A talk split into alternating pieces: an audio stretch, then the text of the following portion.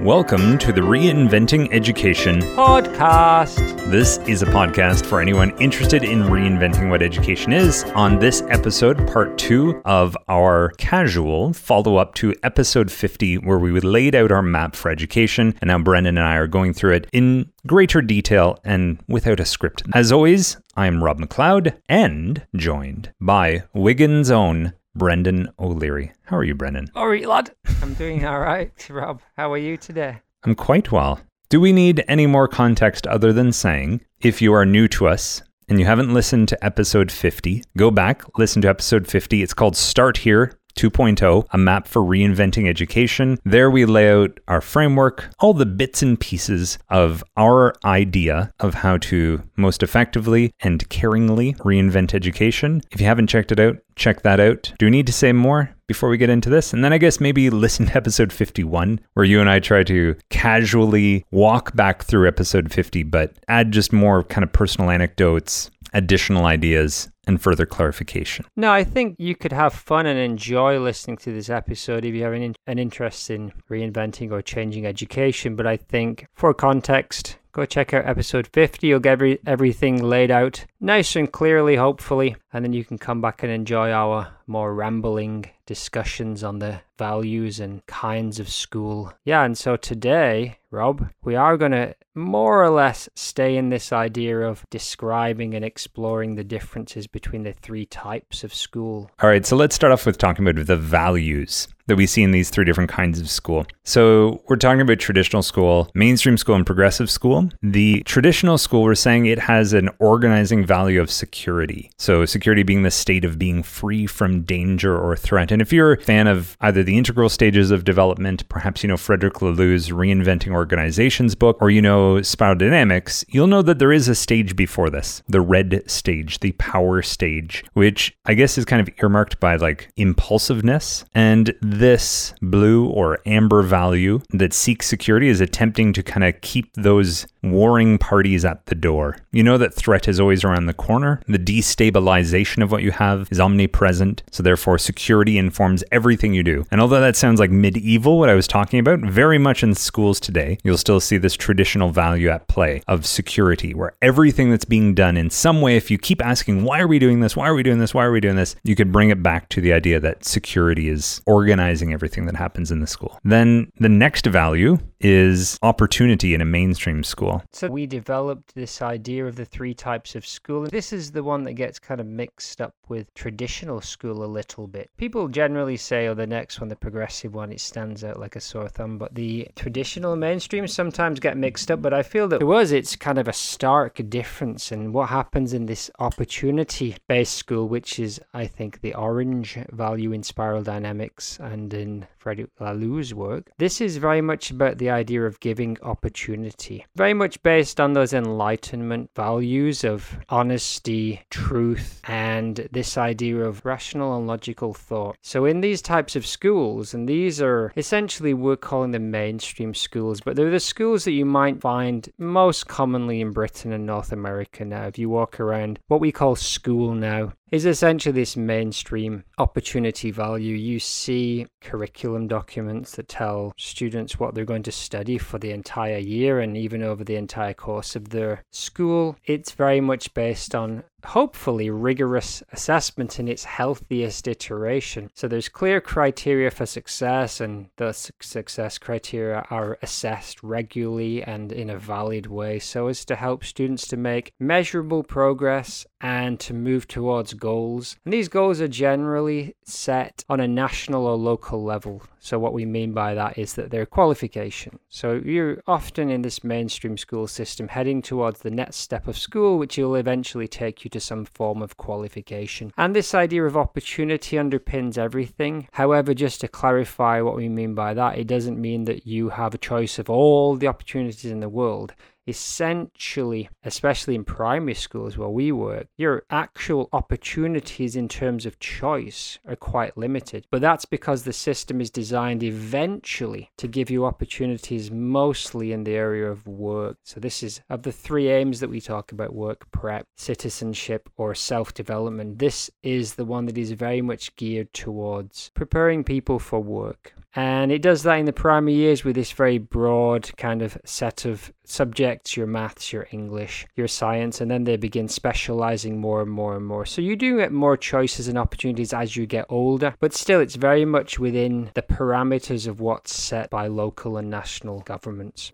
And then, Rob, do you want to tackle the progressive school? Yeah, so here we've got inclusion as the organizing value, which essentially just means like being included as an individual, and that sort of like everything that previously hadn't been included in the mainstream and traditional schools now has it's it's now taken into consideration. So things like your own interests, your own feelings, your own emotions, those kinds of things weren't included in the previous iterations of school, traditional and mainstream. And progressive school is essentially saying like, hey, you can you are accepted, included here as you are right now without any edits necessarily being needed. And everything we do in this school is done to ensure inclusion both on the individual level of who you are, but also in, to ensure that we have an inclusive culture within the building for staff, for students, for parents, for everybody involved. Everything we are doing is to make sure that every voice is included. So between these three different kinds of schools, there's we're also kind of looking at archetypes to help tell the difference between them. And traditional school it's a master apprentice model. Mainstream school, it's a coach. And in progressive schools, we're saying it's a counselor. So, if we go back to the traditional school core value of security, where you're wanting to be sure that there's one clear way to do things, we've got the master and apprentice model. And this again begins to sound a little bit medieval. We certainly still have apprenticeships in this day and age, but they think they look closer to kind of a mainstream approach in the way that they're done. But if you go back to the idea of like, you know, the blacksmith in a town, if you wanted to become a blacksmith, there wasn't the the blacksmith academy of a town where 50 people could go learn at once. You're most likely to have kind of like a one on one master apprentice ratio or, or a very small group of apprentices learning from a master. And the master knows like the one true way to do things. They are the expert on this topic. And essentially, by continuously pointing out your mistakes and errors, they eventually get you to stop making mistakes and errors. And they know when you are now ready to be a master. They know when you can do things the right way, that one way that we do things. They know when you are ready, and it's their judgment that's sort of the be all and end all. So that's the traditional security approach. What I would drop in here, or what I would ask, is obviously, and you can throw this back to me, or obviously a blacksmith takes an apprentice and teaches that blacksmith to be a blacksmith, and five to ten years later, they are the master blacksmith for that town. What is the traditional school teacher actually the master of, and what are they teaching these kids to become masters of eventually? Yeah, I'd say there's two things. So, one is being the master of behavior to be part of our citizenry.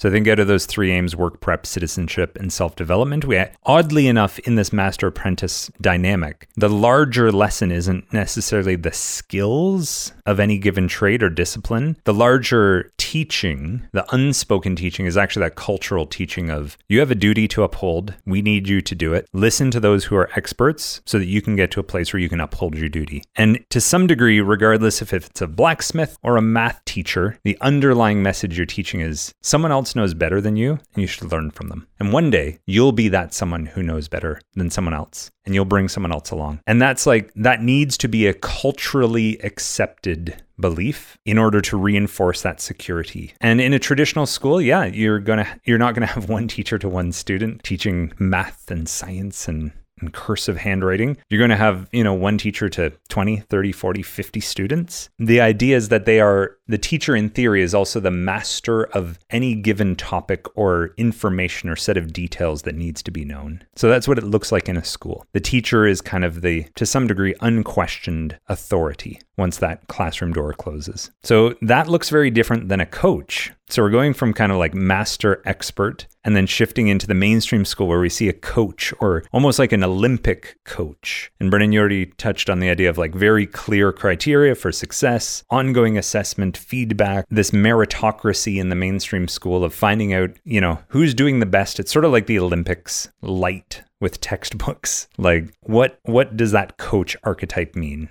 for a school? Well, I think this kind of system is beginning to mature. I mean, it, it essentially began to develop properly post war, and changes in education are very slow, but I, we're still moving more and more towards this role of the teacher, differentiating and getting involved more and more with individual students and groupings and actually working on specific skills and setting individual and group goals. And that is essentially how a coach works, that they don't just set the same goal for everybody and then check in a few weeks later. The mainstream mindset, the coach takes responsibility alongside the student in their coach role. And as the tests or as the assessments approach, teachers will work closely with students to give them goals and coach them towards those goals. But again, those goals are probably within the parameters set by the examination boards. As the mainstream system has developed for the last 30 years, with national curriculums coming in and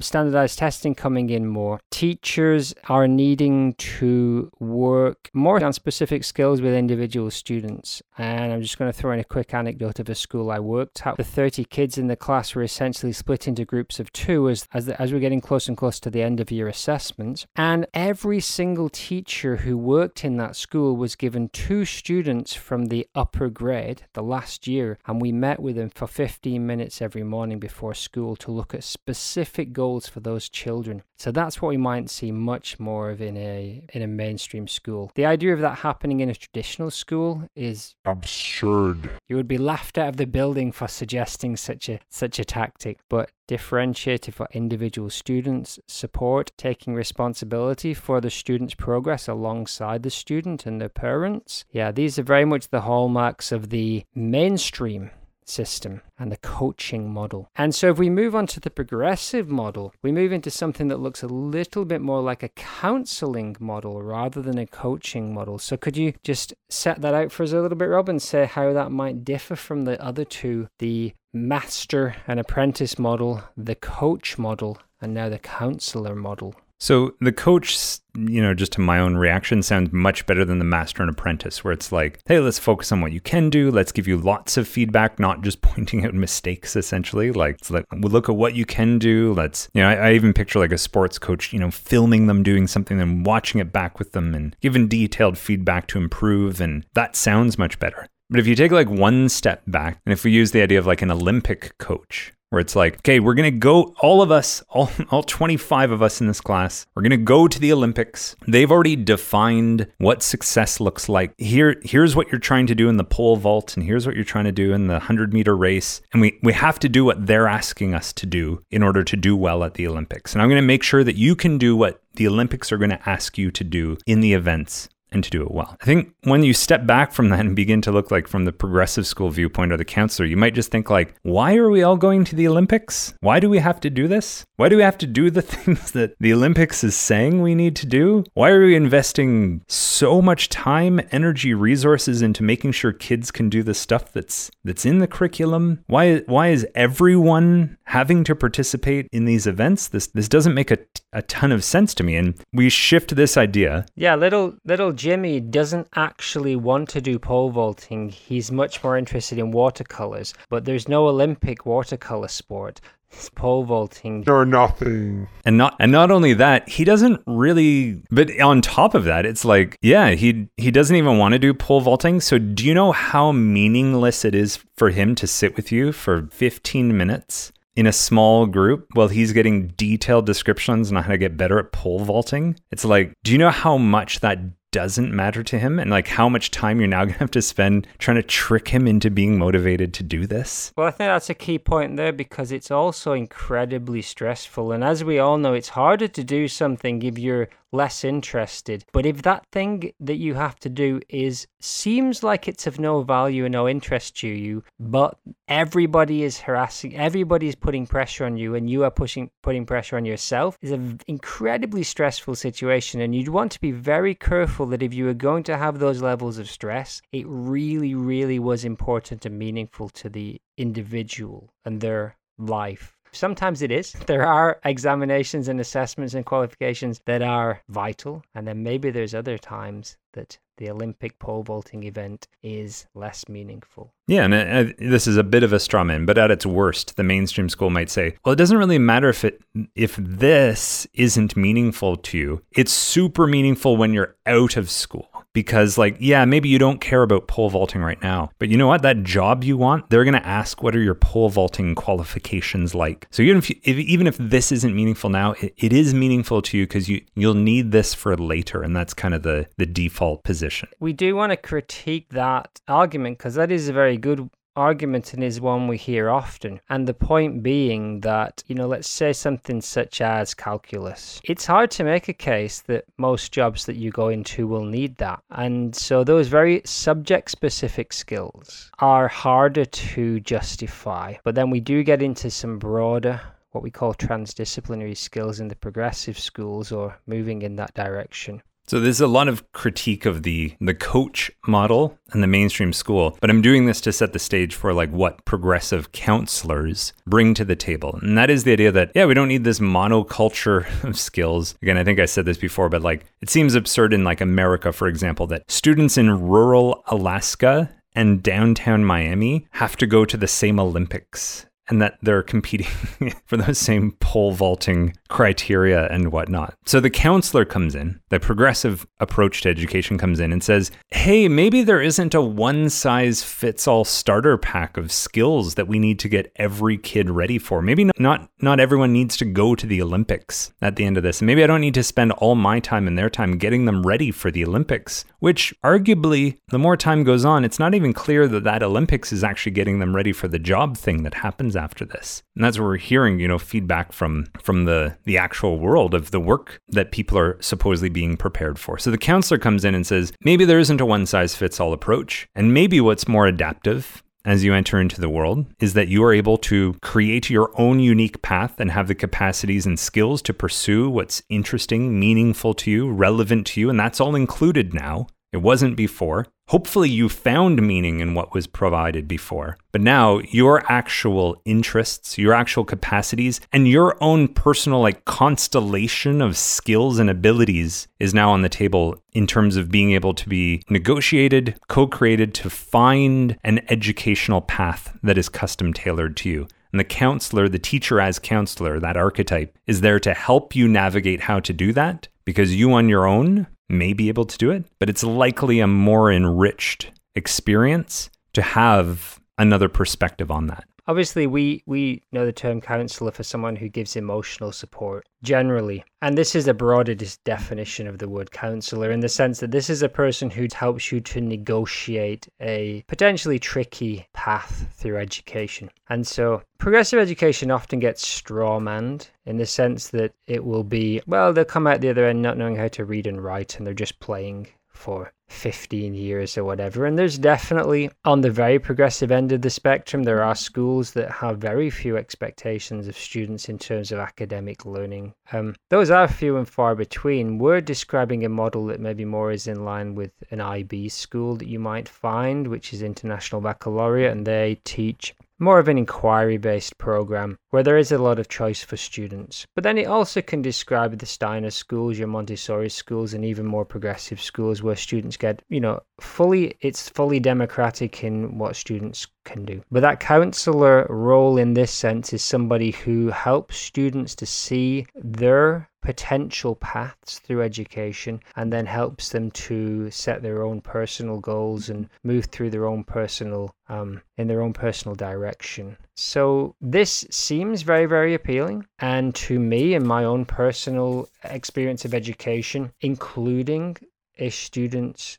hopes and their personality and the direction they want to go yields very positive results. But this type of education also gives a lot of people the shivers because does move away from that more solid traditional kind of model that says that it builds clear morals and self discipline. And it moves away from that mainstream opportunity value that essentially teaches you skills that will get you qualifications to prepare you for work. And that can be a very scary proposition for many parents and even teachers. Yeah, there's almost the idea, I think, once we get to progressive, that in its extreme cases, there's the fear that it will lack rigor. And we'll get into that maybe with the bathwaters that like demand wasn't put on the kid. But I think that's just an example of like a lousy counselor. It's like, well, the counselor didn't help them navigate through this, just as you can have a lousy coach or a lousy master in the master apprentice model. And I think this is where the idea of like rigor comes in. And I think at the master apprentice model, you get rigor from the demands of the master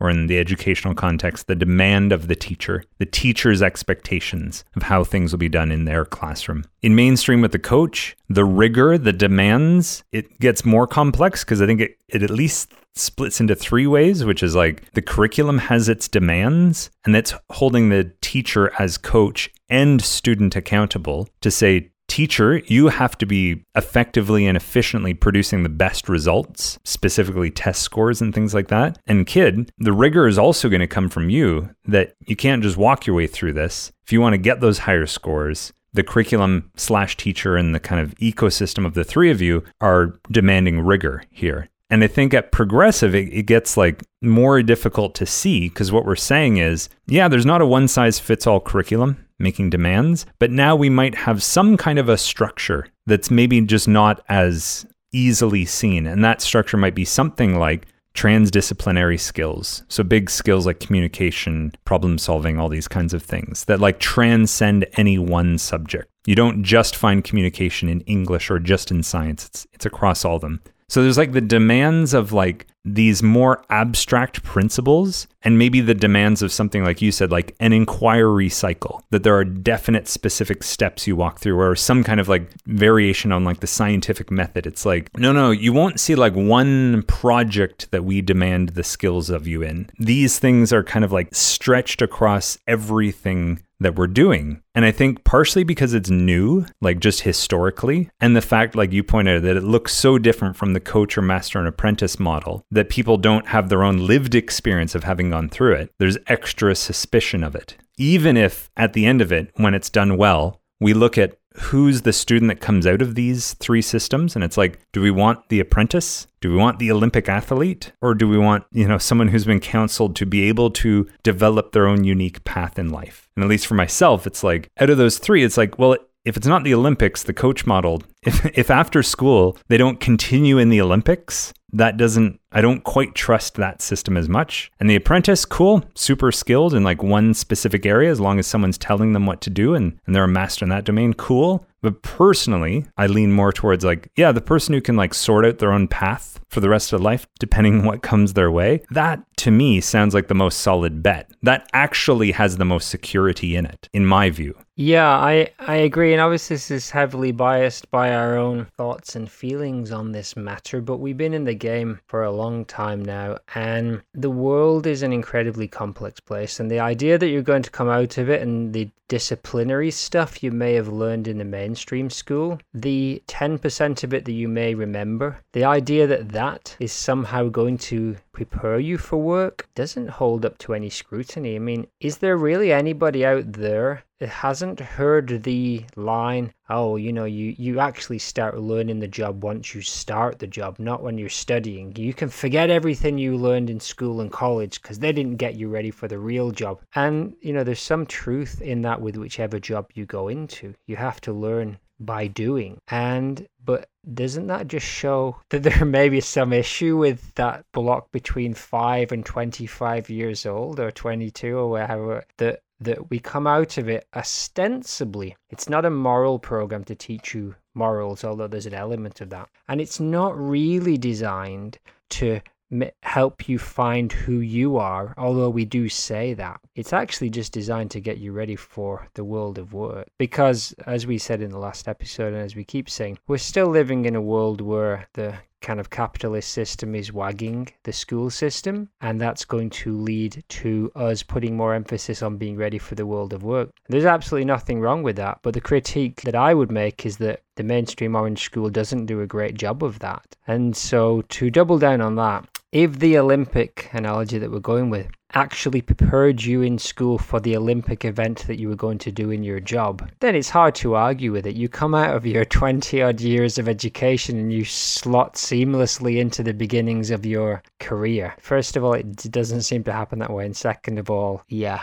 that that's not how the world works anymore. How many jobs did you go through? And I went through before we eventually found where we were going, and what our story is by no means unique. This ain't the world of one job after college or university anymore. It still happens, but it's in the minority. And so, this is not to say, you know, that progressive school answers the questions. There is no answer. The best answer, of course, is you have traditional education for the aspects of your life that needs it. And you have mainstream education for the aspects that need that, and then you have progressive education, which is, of course, where we're going with the fourth value of integration, this post progressive school that says, yeah, actually, the coach and the counselor and the master have their place. Now, how are we going to build a school that knows how to utilize those three types of teaching models in the right way at the right time for you and for us as a group? So, I think uh, with that, I think I just want to jump down to like the babies and bathwaters discussion because I think we could. you and I put us around a fire, we could talk for hours about the nuts and bolts and little examples, but I think this is maybe the most juicy part here. So, that integration value is looking to go back through these three types of education and arguably more. Maybe we'll get to that. But if we look at these three types of like national education, we're looking at like three different answers to the question of like, how do our institutions play a hand in raising the youth of our country? How do our institutions raise our the potential in our children, adolescents into our job market, our type of citizenry and the kinds of people on the individual level we wish to have here. And all three of these, if we haven't said it already, we assume have the best of intentions. They really believe, like, no, what is best is this traditional secure approach. No, what is best is this mainstream building of opening the doors and ladders in schools filter, the filter of school that filters you into the part of the job market that you should have at the level that you should have. And the progressive, that idea, I'll just finish with the progressive. The progressive idea of like, no, it's uncertain what's coming after this, but what is certain is it's going to be you. it's going to be you having to find your way. And we want all of you and all of us to be included in your well being and the well being of our groups as well. And all I was going to add to that was that each one may say, actually, we do all of these. So if you're if you're listening to this and saying, oh yeah, those all sound like my school, we do all of those things. It's true. We all do all of these things, but the question is, to what extent? Does one of them rule the roost? And generally, the case will be that in whatever school you are, one of these three paradigms will be more or less pushing. And that's what Rob said earlier. That's what you said earlier, Rob. When you ask the why, the five whys, and you keep digging a little bit further into why and why and why, you will probably essentially end up with a well, this makes us more secure, or this gives us more opportunity, or this gives us more inclusion and includes more of ourselves in this discussion. And then the other babies, bathwater. So all three of these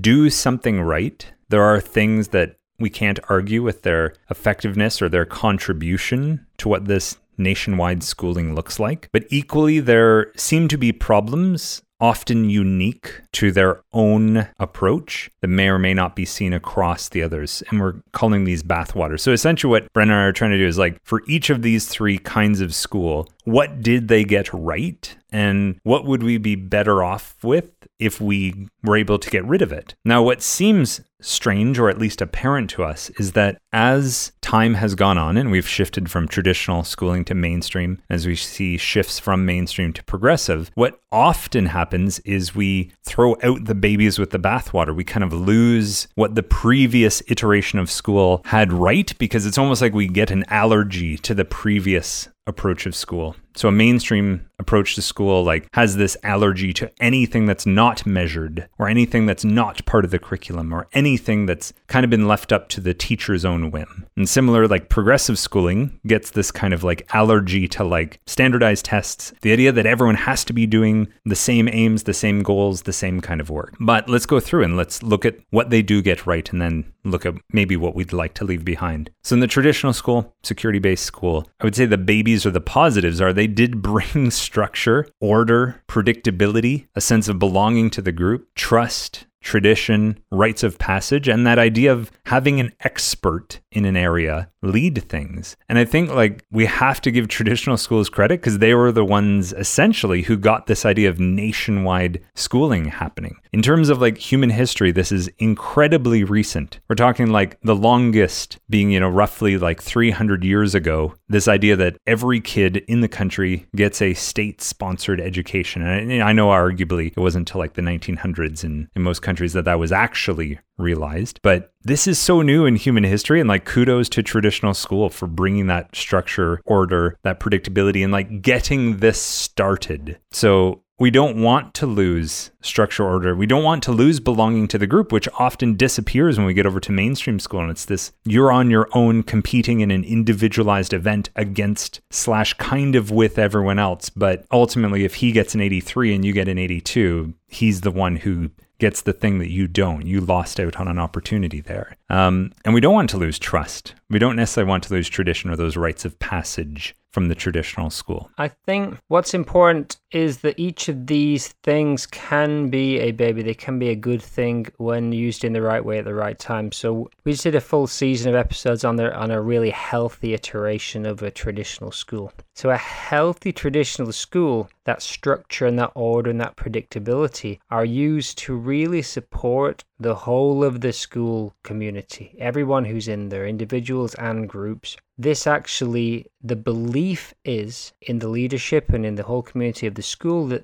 that this trust, this tradition, this order, this predictability is the best way to deal with issues and the best way to live our lives. And there's some truth to that. There is absolutely some truth to that, especially in unsteady times. And so, even in 2020, with that level of complexity in the world, that's order and predictability and that tradition can be correct. However, the other two value systems may argue. They're not going to argue that order is never correct, of course, but they may argue, they may argue when it comes down to it that a mainstream school, rather than having order, might want to look at progress. And rather than having belonging to a group, might want to look at differentiation. And so they begin to, when things get down to looking like binaries almost, and when times get a little tight, and we have to choose between one of these, it starts to get tough. And so we do move over into that mainstream and we begin to see accountability. Now, traditional schools might shy away from accountability for a whole host of reasons. But in a mainstream school, this is seen as a this is a good thing. This is a baby. If you're in a healthy mainstream school,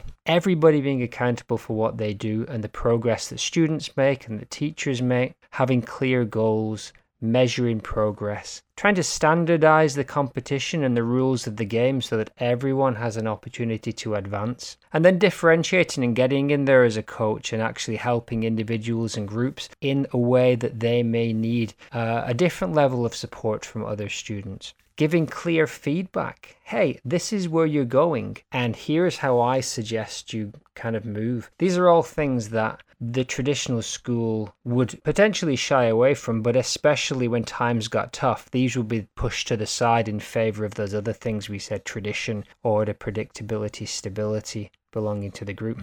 So the mainstream again accountability, differentiation, clear goals, standardized uh, competitions, and emphasizing what students can do. And this big key, going back to those enlightenment values, is that there's an aim for fairness. There's an aim to make a level playing field if possible. So these are the things that the mainstream school emerged. And again, it's not that they didn't exist in traditional times, but they certainly weren't the thing you would go to above everything else. Whereas when mainstream schools are in a crunch point, this is what they will double down on. And we're saying that actually these are the best things about mainstream school, and we agree. Double down on those. Do those better because you're going to serve your own value system really well. And as we're, as we're saying, like the integration value, which again is sort of this fourth value that we haven't gone through in the same level of detail yet. This fourth value wants to move between these flexibly as the situation dictates. So, like, which one of these now would be the best to double down on? Whereas what we seem to see is if you were in one of these three kinds of school, you always double down on the same thing. It's sort of like you keep asking why, and you're always going to get back to that same core value. You're always going to get back to the things that will reinforce this way of doing school. And it's not until this integration value that we say, well, rather than only having all our money on one horse, like we can split it between these three, like depending on the race and depending on the day and depending on the this and depending on the that, like depending on the context we're in, maybe one of these three will better serve us than always doubling down and doing the same one over and over again. But again, you're not going to find one of these in perfect isolation. In any school, it's going to be some kind of blend of all of these things. But again, if you just follow it with that why, why, why, eventually you get to seeing what is under the surface or under the sheen of them. So in progressive schools, value of inclusion, the really good things that we want to keep and not leave behind as we move on to, say, the integration value is this idea of student voice and agency. So, allowing student choice and negotiation of what their school experience looks like. The idea of transdisciplinary skills. So, again, moving away from, you know, mainstream and even traditional schools' approach to having math class and English class and history class and geography. You might see that in the traditional schools that they're kept very disciplinary. Maybe by mainstream schools, you'll see that, you know, it's more effective or more efficient to kind of do the multidisciplinary learning where you're, you know, doing a little bit of science and math and a little bit of writing and history and whatever, but still at the end of the day you're getting a, a mark for your math and a mark for your English. Whereas when you move to progressive, it's more about these transdisciplinary skills. So what are the skills that are actually found across every subject, every discipline, and how do we build those up? As well the idea of inquiry learning so, tuning into a topic, what are you interested in here? What what do you want to learn more about? How can you do that? Okay, once you've found out some stuff, like what do you want to do with this information now? How can you take some meaningful action? This idea of like it's not just you're interested in something and then you go check it out for a bit. It's like you're interested in something and we have this this guided process to walk you through it in a in a meaningful and developmentally pushing kind of a way. Student wellness comes in. We already alluded to some of the stress that can certainly be found in mainstream school, potentially traditional school. The fact that you are well, we don't just mean physically, but socially, emotionally. All these other new parts of you are included onto the table and, and those matter. There's also the attempt to remove systemic disadvantages. So while mainstream schools aim to make things fair, for everybody to ensure that the school itself is not creating any barriers or obstacles that are unnecessary. At progressive schools, we actually attempt to like acknowledge that everyone coming in has had a different systemic background, and there's this attempt to actually remove the disadvantages that have been in place. And as we keep saying, there's an emphasis on what the students want to do, not only what we're demanding that they do. So those are the really positive things across those three different values of school, but each come with a bathwater. And I had a conversation this week with Armin Sieber of the Integrales Tagesschule in Winterthur, Switzerland. And he, he made a good cautionary note where he said,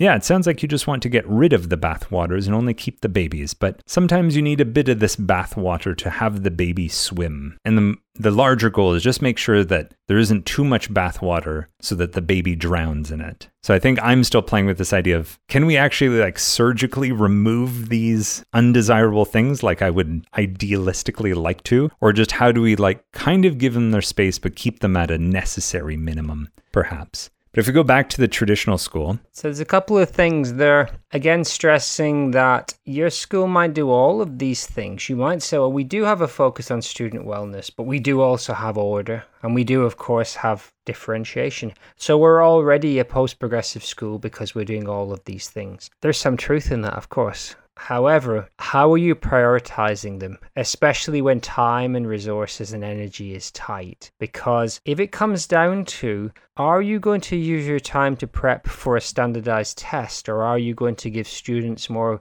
counseling in what they're interested in in their inquiry? Well, a mainstream school, it's a no brainer. We can't just keep doing these student led projects because the test, the standardized test state is creeping closer and closer and closer. Then at the end of the day, you're going to have to push that progressive idea of giving students ownership and go more towards prepping them for those the standardized testing. And I guess that's an important point because it is tempting to say we do all of these things, but I think the really important thing is which one are you focusing most on? And I think that babies in bathwater, and I love that analogy there of just enough bathwater so that the baby doesn't go under.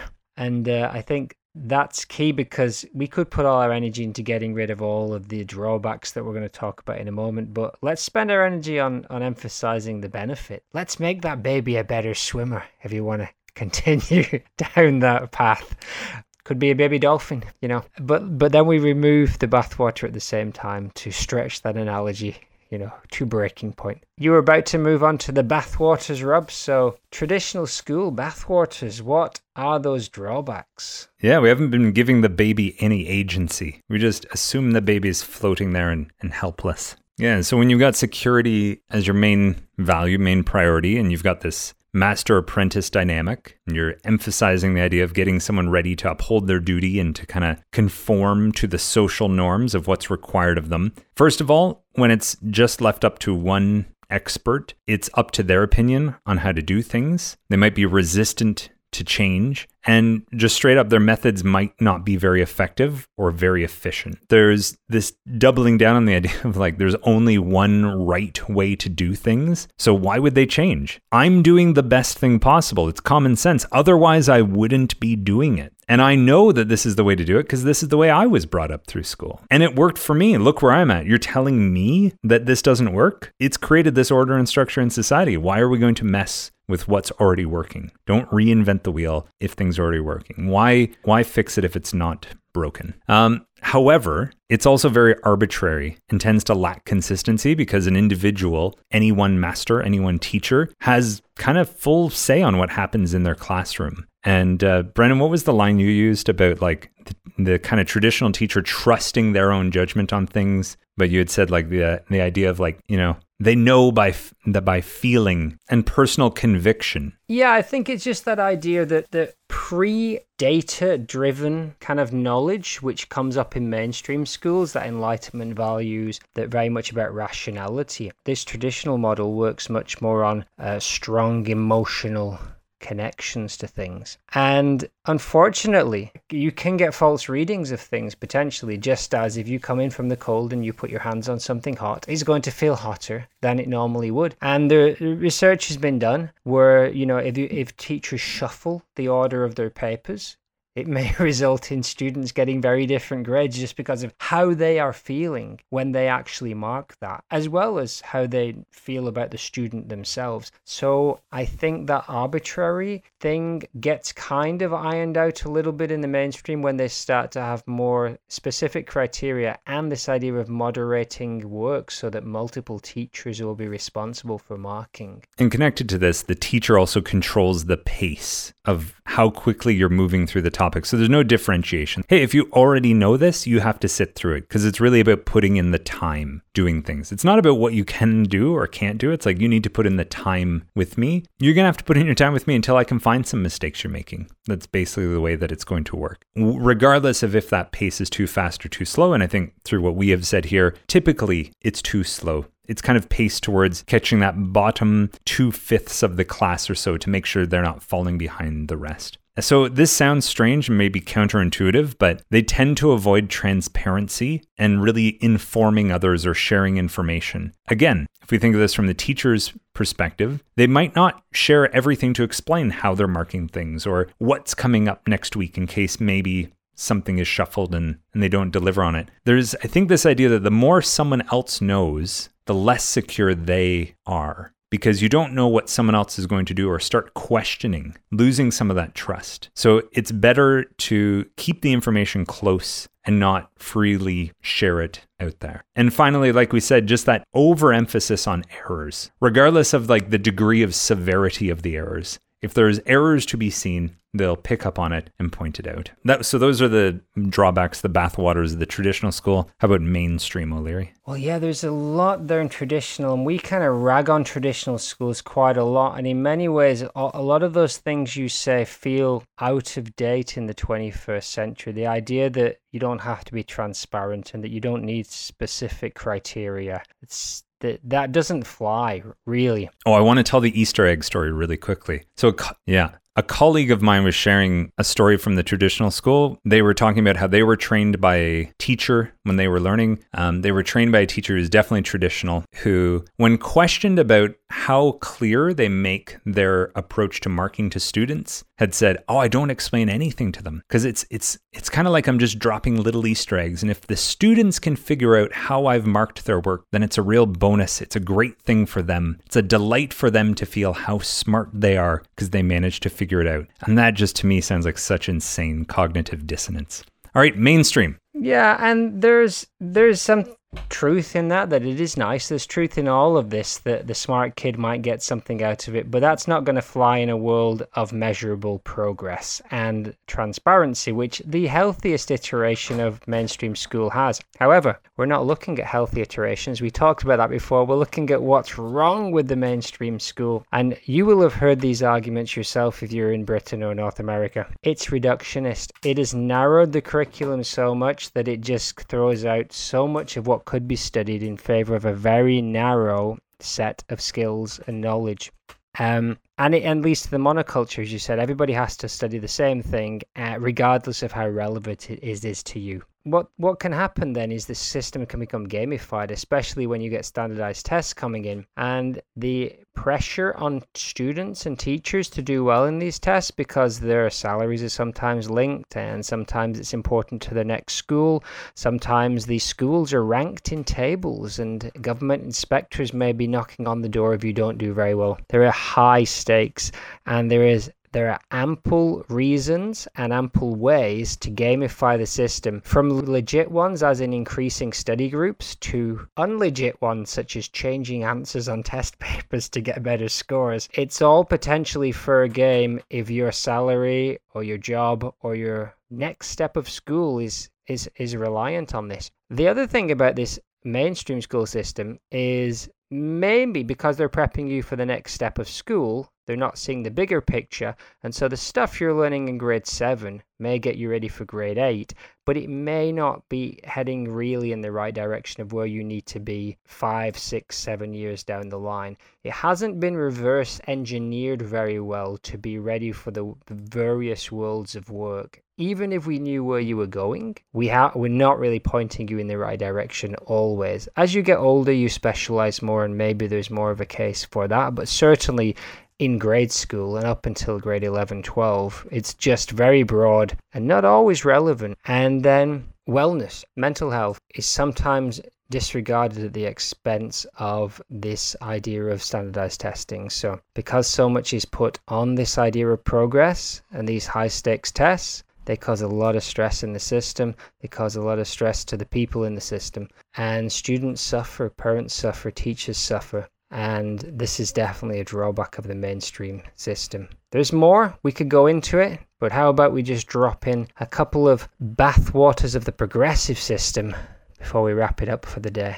Yeah. So we're seeing most of these bathwaters due to like bad masters or bad coaches. In just the same way we might have a bad counselor. And if that is the case, you're going to see students having an experience where the school lacks rigor or utility or even allowing kids to bypass challenge. So, because so much relies on what's meaningful to the students, what the student's interested in, it's quite possible the student can kind of create like a them shaped pattern of avoidance to do things they don't want to do, which might actually be the stuff they really need to do in order to better be able to pursue their own path in life. The idea that you can negotiate everything at every step, that's great to build agency, but to some degree may or may not reflect the actual world they will experience when they leave the school setting. At its worst, when there isn't an emphasis on what's serving the group, in a progressive school and it's only about what a student wants to do and what they're interested in, the potential to develop narcissism is a bathwater. There's also now a lot of critiques beginning to emerge, actually critiquing progressive schools for having very privileged expectations of the good and not actually being very good fits for certain social and economic contexts, and actually kind of privileging sort of upper middle class values over a wider diversity of values. It also prioritizes process over outcomes. So, almost in a weird callback to the traditional school, it might not be that effective or efficient. The idea that, oh, if we do things this way, it's good in and of itself, regardless of how effective the outcomes of, say, the actions are. And finally, a strange one it forces meaning. So, just like traditional school forces you to do what the master is telling you, just like the mainstream curriculum forces you into the Olympics, in a progressive school, at its worst, it's demanding you find meaning in everything. And just straight up, I don't think that's how life works necessarily. We could go on for hours and hours because this is rich, rich stuff. But that was a good chat. Enjoyed it. We had to dig in a few of the nooks and crannies that we didn't hit in, in episodes 50 and 51. We're moving on. We're moving onwards and upwards. You want to tell us about the next episode? Or do we not know what it is yet? Ah, just like traditional teachers, we'd like to keep that a secret in case things change. But I think our next one will be a deeper dive into the babies and bathwaters and how to make that useful and practical for someone in an educational context to see how you actually address these things across the eight aspects. I like that idea. Bring in a little practicality to that that barrage of babies and bathwaters information we just dropped on people. But if you listen to episode 50 and you listen to this one, you're well prepped for next week when we talk about how these babies and bathwaters might actually operate inside a school and how we can recognize the strengths and weaknesses in our own schools. Thanks very much, Rob. Thanks, Rob. Thanks, Brendan. The end. We hope this episode has been interesting. If you want to connect, we're on Twitter. We're kind of building a community there. Feel free to pass this episode on to others who give a damn about what's going on in education. From Brendan and myself, attention is a valuable thing these days. Thanks for having some of yours on what we're saying.